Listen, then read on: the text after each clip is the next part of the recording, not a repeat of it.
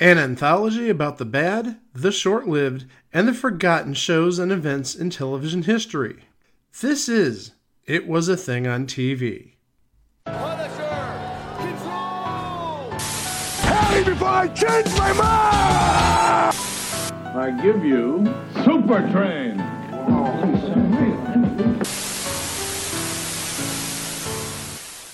Episode 431, submission number 842 Doctor Who The Curse of Fatal Death. Doctor Who The Curse of Fatal Death aired as part of Comic Relief's Red Nose Day charity appeal on the 12th of March 1999 for four episodes totaling 23 minutes. Wait, 23 minutes total or 23 minutes per installment? 23 minutes total. That's a real short quarter of a crock block.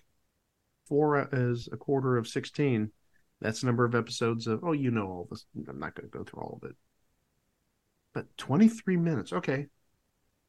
Unless you've been living under a rock for the last 20 years, you know what Doctor Who is, but you probably don't know what Red Nose Day is. Well, didn't NBC do this in the US? Oh, they did and still do. Just not with as much success as overseas. Basically, the catch all slogan for Red Nose Day is do something funny for money.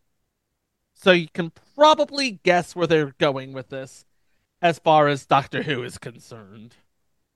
They've commissioned, and they, of course, mean the BBC, commissioned Steven Moffat to write a Doctor Who story that could be a straight Doctor Who story, but funny. Not a straight parody per se, but a Doctor Who story that's funny. And let's remember, Steven Moffat at the time is the guy who made coupling. Which we did gloss over when we covered the American version a couple years ago. He was doing coupling with his wife, Sue Vertue, who would go on to produce this thing. As far as Doctor Who lore is concerned, I don't know if it's considered canon or not, but there are elements of this that would appear on other works in the Whoniverse. For example, a female 13th Doctor. Just not the one you're thinking of. Oh, okay. But we'll get to that. In Doctor Who magazine, issue 510, Steven Moffat discussed how the intent of the special was to make a regular episode of Doctor Who, which happens to also be funny rather than just a blatant spoof, meaning that extreme steps were taken to have it fit with the then existing canon. For example, the Doctor is explicitly said to be in his ninth incarnation, which will make him a successor to Paul McGann's previously seen Eighth Doctor. He also went on to add that while it's since been disregarded, it was seen as a legitimate continuation of the show at the time. Because if you remember, the Ninth Doctor in canon is, of course, Destro from the G.I. Joe movies, Chris Eccleston. But who would they get to play the Doctor in this incredibly short series? Only one person that came to mind in 1999 somebody who just had a movie two years prior. I'm talking about Mr. Bean. I'm talking about Rowan Atkinson. React. React. Oh, Mr. Bean, how can you go wrong with that? And the thing of it is, he pretty much embodied the role. He committed himself to the bit. He basically played Doctor Who with that classic Doctor Who pathos, which is basically a combination of childlike wonder, adult snark, and technical know how. He was basically playing the Doctor as your favorite professor in college. And playing his companion Emma, who is this young girl who looks like she is straight out of a 1960s go go club, Julia Sawalha, who you would remember as Saffron, Edina's daughter on Absolutely Fabulous. She was also the voice of Regina in Chicken Run. Oh, Chicken Run. I love Chicken Run. And also, there's the Netflix sequel series that's on now of Chicken Run. So we have the Doctor, we have a companion, and in its special status amongst charity productions, it was twice featured on the cover of Doctor Who magazine, which we already talked about. It is the only parodic story to be covered by Doctor Who magazine archives, and it serves as a production bridge, if not a narrative bridge, according to Truth by Consensus Wikipedia, between the 1963 and the 2005 versions of the program. Although you could argue that it serves more as a companion to the movie, because if you remember, the movie was about, I want to say, three years before the special, and the special itself used the spinning TARDIS graphic from the movie. Definitely a bit of a bridge there.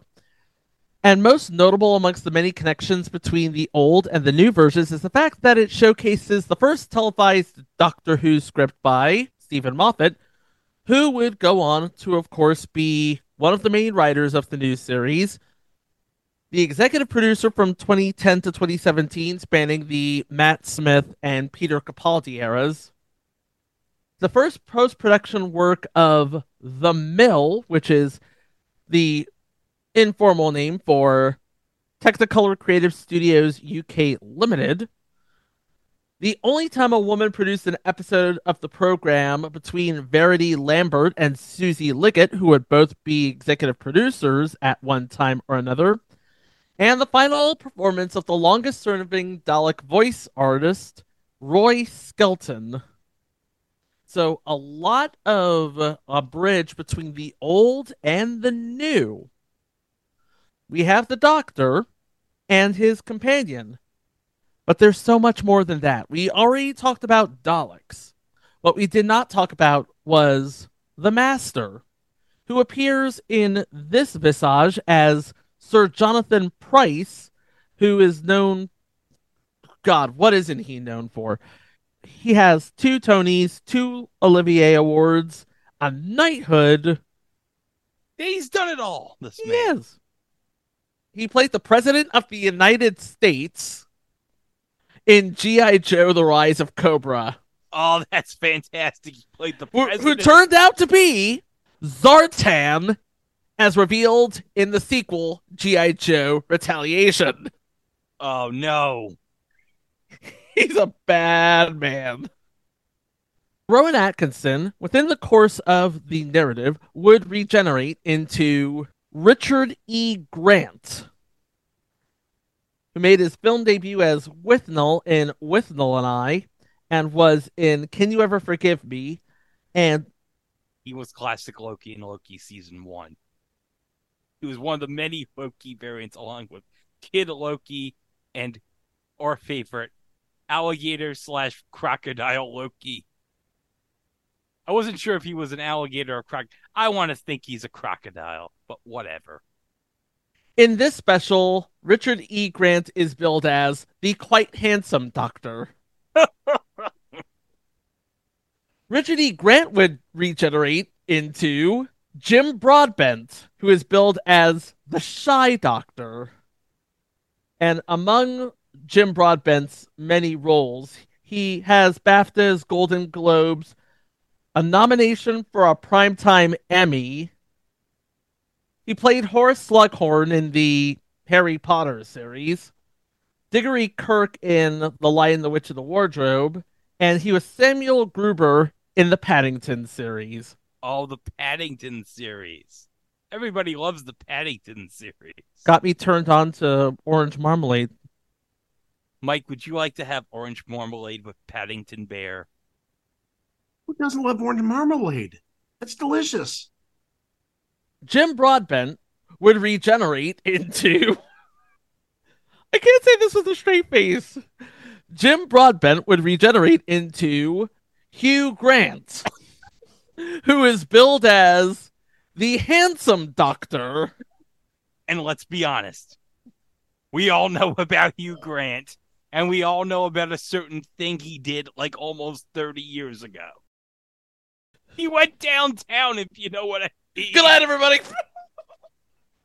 he plays the same role in every movie. Uh, uh, I'm so terribly sorry for being so incredibly handsome. I am so sorry.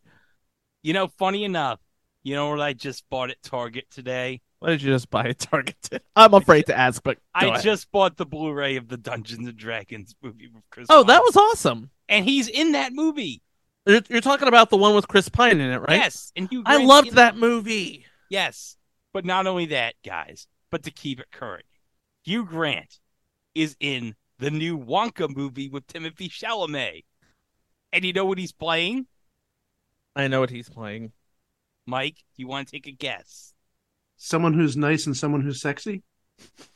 No, that's Timothée Chalamet. He's playing a nice and sexy. Well, but the thing is, Timothée Chalamet is playing i- i- is in Wonka. That's the no. he plays. Wonka, a nice and sexy Willy Wonka. This is the thing that got everybody all shook. okay, Mike, take the guess. Take a guess. That's who he's playing. and, and this is in Wonka. Yes, And this is uh, the- the- you said Hugh Grant. yes. Don't say he's playing the assistant Snodgrass or whatever his name is. No, No, even, even better. no. Okay. li- like I said, everybody got all shook about this. Don't say he's playing the grandfather to Charlie Bucket. No, no, no, no. the other way. Think small, Mike. Think small. He's not playing an Oompa Loompa. Yes, He's playing an Oompa Loompa. And it got the internet all shook. And I'm gonna be honest, the CGI on Hugh Grant as the little Oompa Loompa is hilarious. It's terrible. That's what I mean. It's hilariously terrible. Here's this classically trained British thespian. What is he playing? A motion capture little person. Hey, still better than Marlon Wayans in Little Man. Is it really? Yes. We're not done yet. Oh, we're not done yet? because Hugh Grant would regenerate. Remember, I teased this earlier into Joanna Lumley, Oh, that's fantastic. Patsy from Absolutely Fabulous. How terrific is that? The Doctor regenerated from Hugh Grant to Joanna Lumley. That's amazing. Talking about New Avengers, talking about the Wolf of Wall Street.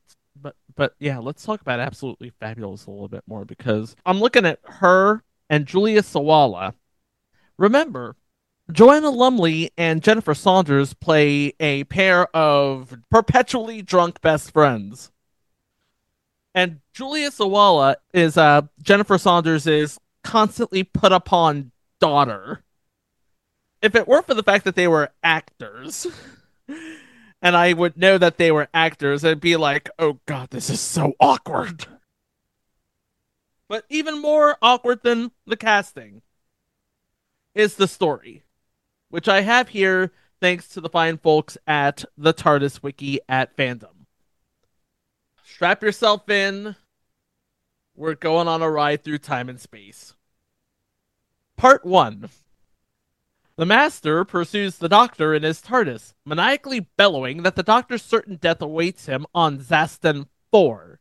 The Doctor, from his own TARDIS, replies that the Master really ought to learn to turn off his speaker before he blabs his entire plan, and that he wants to meet him on the planet Tersurus to give him an important piece of news. The Doctor and his assistant Emma land in the empty castle Tersurus. He explains that the Tercerans were a kindly, peace loving race, but shunned and abhorred due to their communicating solely through precisely modulated gastrointestinal emissions. They f- talked by farting. Oh. And they destroyed themselves after they discovered fire. Think about that. The master pins them to a wall with energy pulses, and having arrived a century earlier to bribe the castle's architect, prepares to subject them to the spikes of doom. Instead, they find themselves relaxing in the sofa of reasonable comfort. The doctor having anticipated this and bribing the architect first. However, the master then declares that he anticipated this anticipation and bribed the architect even earlier and drops a giant block on their heads. The doctor and Emma emerge from a door in the hollow block, with the doctor saying he arrived even earlier. Emma interrupts to prompt the doctor to announce what he has come to say. Emma and the doctor are in love. Oh, and the Doctor plans to retire from traveling through time and space, having saved every planet in the universe a minimum of 27 times, and settle down in domestic bliss. Now, this was before or after, I guess. The timeline's all screwy, but, you know, this was before the Doctor and River Song decided to, you know, boo up. Or I guess it was after. Time and space be crazy, y'all. Horrified and nauseated by this prospect, the master announces that he will go back in time, buy the architect an expensive dinner, and persuade him to place a lever next to where he is standing and a trapdoor where the doctor and Emma are standing. He prepares to plunge them into the vast and disgusting sewers of Tersurus, warning them to prepare themselves for 500 miles of fear and feces. Ew. Which leads us to part two. When the master pulls said lever, the trapdoor opens under his own feet, the doctor having already bought the architect an expensive dinner. As they go to leave, the front doors burst open and the master appears significantly aged, having spent 312 years climbing through the sewers, locating his TARDIS and traveling back in time to the current day. Accompanying him are the Daleks, the only creatures not repulsed by the master's smell because Daleks have no noses. Oh, that's right. They don't. It's just metal. It's just metal, but you know, inside the metal, it's just this gigantic blob with an eye in it. The Master boasts that his body has been augmented by Dalek technology. He now has, in place of his right hand, a plunger. Of course, we wouldn't know what the plungers actually do until that one episode in season two when the guy who was working for Torchwood got his head plunged. But we just found out in the most recent Doctor Who Children in Need season that the reason the Daleks have a plunger is because the Doctor like ran in on the creation of the Daleks and broke something, and he had to find something and was like, "Oh, here you go." Emma quickly figures out that he doesn't know what the plunger can do. The Daleks prepare to exterminate them, but the Master decides he will kill them with his bare hands. He charges forward, but the Doctor steps aside, and the Master plunges straight through the trapdoor again. He comes in again, another 312 years older. The Daleks pursue the Doctor and Emma through the numerous and very similar looking corridors, but one Dalek accidentally bumps into the Master, causing him to fall through the trapdoor yet again. Uh oh. Uh-oh. An extremely old master then walks into view, complaining about having spent a grand total of 936 years in a sewer. The doctor and Emma find what they believe to be the way out of the castle, but in fact it turns out to be a room full of Daleks. Which leads us to part three. The Daleks have captured the Doctor and Emma rather than exterminating them, shocker, and tied them to chairs, much to Emma's confusion. They always want to exterminate us, but they always change their mind at the last second. They've also restored the Master to his original proper age and augmented him further to have uh, Dalek sensor bumps on his chest. Oh. The Master insists that these are etheric beam locators and they're very firm, but the Doctor mocks him over the sensor's resemblance to breasts. The Master announces that in exchange he has given the Daleks the secret to controlling a Zectronic energy beam which will give them power over the entire universe in only minutes. The Master charges up the beam, but the Dalek Supreme whispers to the Doctor that they plan to exterminate the Master after the beam is active rather than share the power with him. The Doctor realizes that both he and the Master speak fluent Terceran, so he farts a warning to him. Oh my god. The Master speaks the message out loud as he receives it, though without the Dalek's hearing. But Emma inadvertently ruins the plan by breaking wind, causing the Master to suddenly start shouting gibberish, which does alert the Daleks to what's going on. This gives the Daleks the excuse they need to get rid of the Master, but they accidentally end up shooting both the Doctor and the Zectronic generator instead. The overloading generator is beyond the Master's capabilities to repair, only the Doctor can fix it. But the Doctor lays dying, farting to Emma, I love you, before seemingly dying. Emma is distraught as his apparent death, but the Master reassures her that the Doctor is in his ninth body and has many more lives as he begins to regenerate. Which leads us to the final part. The result of the Doctor's regeneration is a quite handsome, if a bit vain, persona. Not Colin Baker. He confirms that Emma is still very much interested in marrying him and prepares to leave with her, but the Daleks beg the Doctor to help deactivate the Zectronic beam generator in exchange for his life, to which he agrees as a perfect way to finish his career. However, an explosion causes him to regenerate again, this time into a shy persona, very nervous around girls, and the Master with his oddly placed etheric beam locators, and Emma is visibly disheartened by this new version, finding him nowhere near as attractive as his two predecessors. He goes to try again to deactivate the beam with another burst of energy, causing him to regenerate again.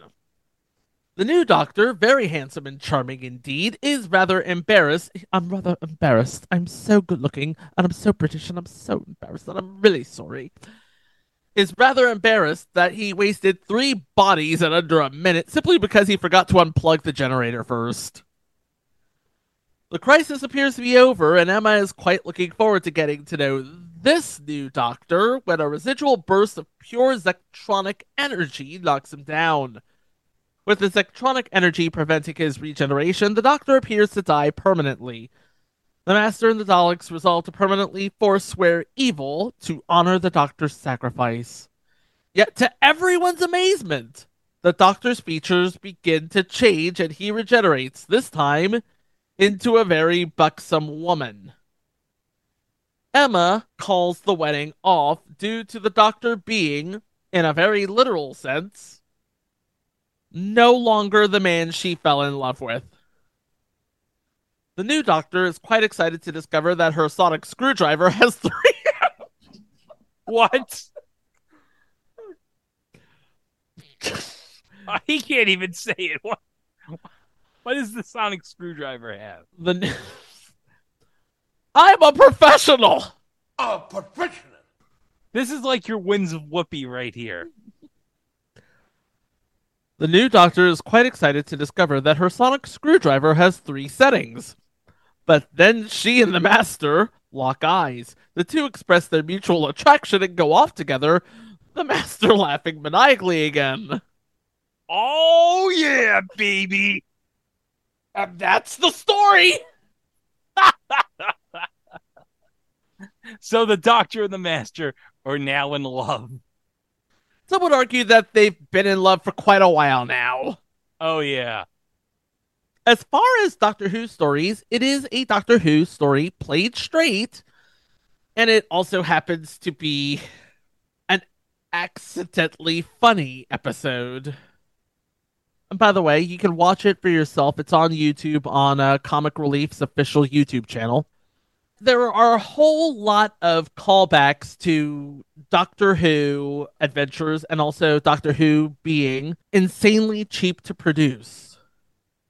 One of the reasons the Doctor is planning retirement from saving the known universe on a weekly basis, he's tired of endlessly running around those rock quarries. And when Emma is running with the Doctor to try and escape the Master, the Doctor and Emma spend a long time running through the exact same corridor over and over while she says, These corridors all look the same. A few mythology callbacks, uh, according to TV tropes. The sound and the visual effects used for regeneration most closely resemble those used by the first Doctor's regeneration into the second. And when the 12th Doctor dies, when Hugh Grant dies and suddenly regenerates, Roger Limb's incidental music for the Fifth Doctor's regeneration in the Caves of Androzani plays. And later on, as Joanna Lumley and the Master walk away, the regeneration music from Logopolis is played, which I can't even begin to unpack. When it appears as though the Doctor's death won't lead into regeneration, Emma says that the Doctor was never cruel and never cowardly. Oh, that carries over. I believe Steven Moffat also wrote The Day of the Doctor, which that was a key line in that story. The special itself was released on VHS, but per the extent of our research, it was never released on DVD. It's no longer available to buy. It can be found on YouTube, as we said before, the BBC has not ruled out a future DVD release, but won't even consider it until all the canon episodes get DVDs first. And as we said a couple weeks ago, a good chunk of 97 of them are still missing. Even that may take a while. And as originally broadcast, the credits were followed immediately by a short message from Rowan Atkinson, still in character as the Ninth Doctor, appealing directly to the audience to ring the comic relief phone line. This clip, along with some minutes worth of curse relevant links shown throughout the night, were not included in the home video release, nor have they been released to YouTube. You can still watch that clip if you know where to look. But basically, it's the doctor saying, When I want to save the world, I use a phone box, but you can do it from home. 0345 460 460. The producers actually wanted the episode scored with music taken from Dudley Simpson's soundtrack from the Fourth Doctor era, like everything else, if you saw the opening of that, because the opening was basically the Doctor Who open with Tom Baker's bass cut out. Simpson did not keep any of the original tapes. They looked to use parts of Geoffrey Burgon's scores from Terror of the Zygons and the Seeds of Doom. While Bergen actually did have the tapes, they were unusable. They were deteriorated in storage, and there wasn't time to get them digitally remastered. And the draft script, as it was written, featured potential suggestions of who could have played the other doctors, with Colin Firth instead of Richard E. Grant, Mel Smith from Princess Bride and National Lampoon's European Vacation instead of Jim Broadbent, a lost geeky doctor played by Lee Evans, and Robson Green of some sort of crime drama that I can't remember instead of Hugh Grant. But if you ask me, I think they made the right call. So there you have it. Comic Relief gave us Red Nose Day, still gives us Red Nose Day, all over the world even. But in 1999, for the BBC, it gave us this incredibly hilarious thing on TV. And that'll do it for not just this episode, but also for our 60th anniversary celebration of Doctor Who you know, barring uh, an instant reaction from either Greg or myself or both of us for the Star Beast, which, as of this recording, is right now on Disney Plus.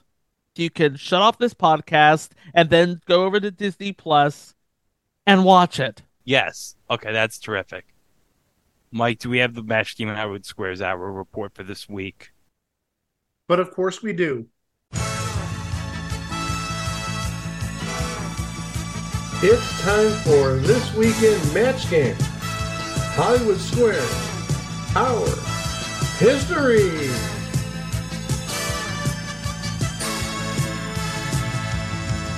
All right, we're up to week five of Match Game Hollywood Squares Hour.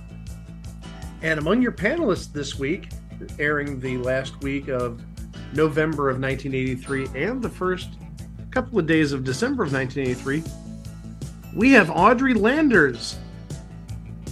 Nothing for Audrey Landers. Okay. Fred Travalena, Markie Post, Ars- Arsenio Hall, Sean Stevens, Jim Staahl, Blake Clark, one of our favorites, going back to the Water Boy, and first appearance, not her last. Hold me back, Greg. Nedra Volz. Boo! The opinion of that boo is that of Greg and Greg only. That does not represent the management of It Was a Thing on TV, aka me. So now in week five, this is cosmetic, but uh, they use new index cards. It's not really a big thing. I know Greg really wants to talk about one thing. There's a contestant this week by the name of Maury Gersh. He would be on the syndicated Card Sharks about three years later, and he was best known for an answer regarding who's Madonna, I believe. Is a question about Madonna. He's like, I don't know who Madonna is, and I think he even got into some biblical explanation about you know who he thought Madonna was, not the the singer, mind you. And in 1986, Madonna would have been like everything, the biggest star on earth, probably next to maybe Michael Jackson. We also do have our first undefeated champion on the series. Bill Carroll, he left after five games with $26,825. And also this week, in terms of gameplay, we had maybe the biggest shellacking in Match Game Hollywood Squares history, if not the biggest, definitely the second biggest, where the champion won, not joking, like $1,300 to $25 or $1,400 to $25. So that means a contestant literally got one question right. Though in terms of Match Game Hollywood Squares Hour contestants, she was the Nathaniel Hackett of Match Game Hollywood Squares Hour contestants. Well, that's this week in Match Game Hollywood Squares Hour history. Back to Chico to close the episode.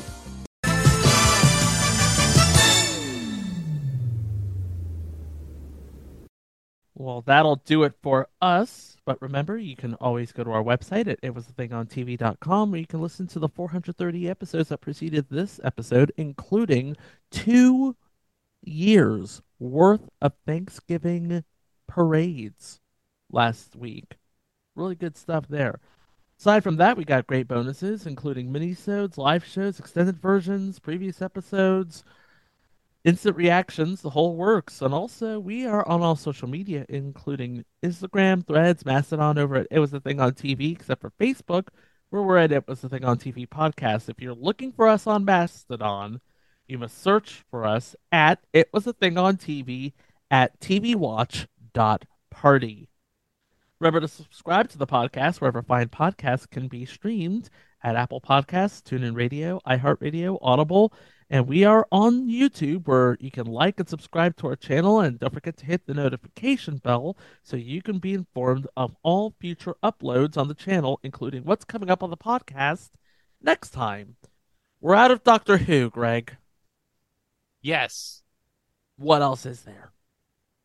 Well, like I said, on Wednesday, we're going to celebrate a special 100th birthday celebration for this journalist who hasn't been with us in 40 years, but left a spectacular legacy that we just have to talk about on this podcast.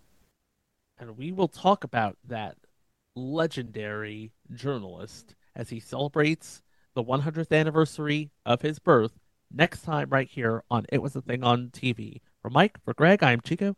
Thank you ever so much for listening. Please be kind to one another, and we will see you for the next one. Wow! Uh, I, I, uh, uh, uh, oh, oh, this is, oh, my, this is terribly awkward, but I, I, I, I, I, I, I, I wanted to tell you something, but I, I, oh, I, oh, I seem to be so charmingly befuddled. Ah, that Hugh Grant is so handsome. Oh, is that how it is? Come here, you home-wrecking bastard!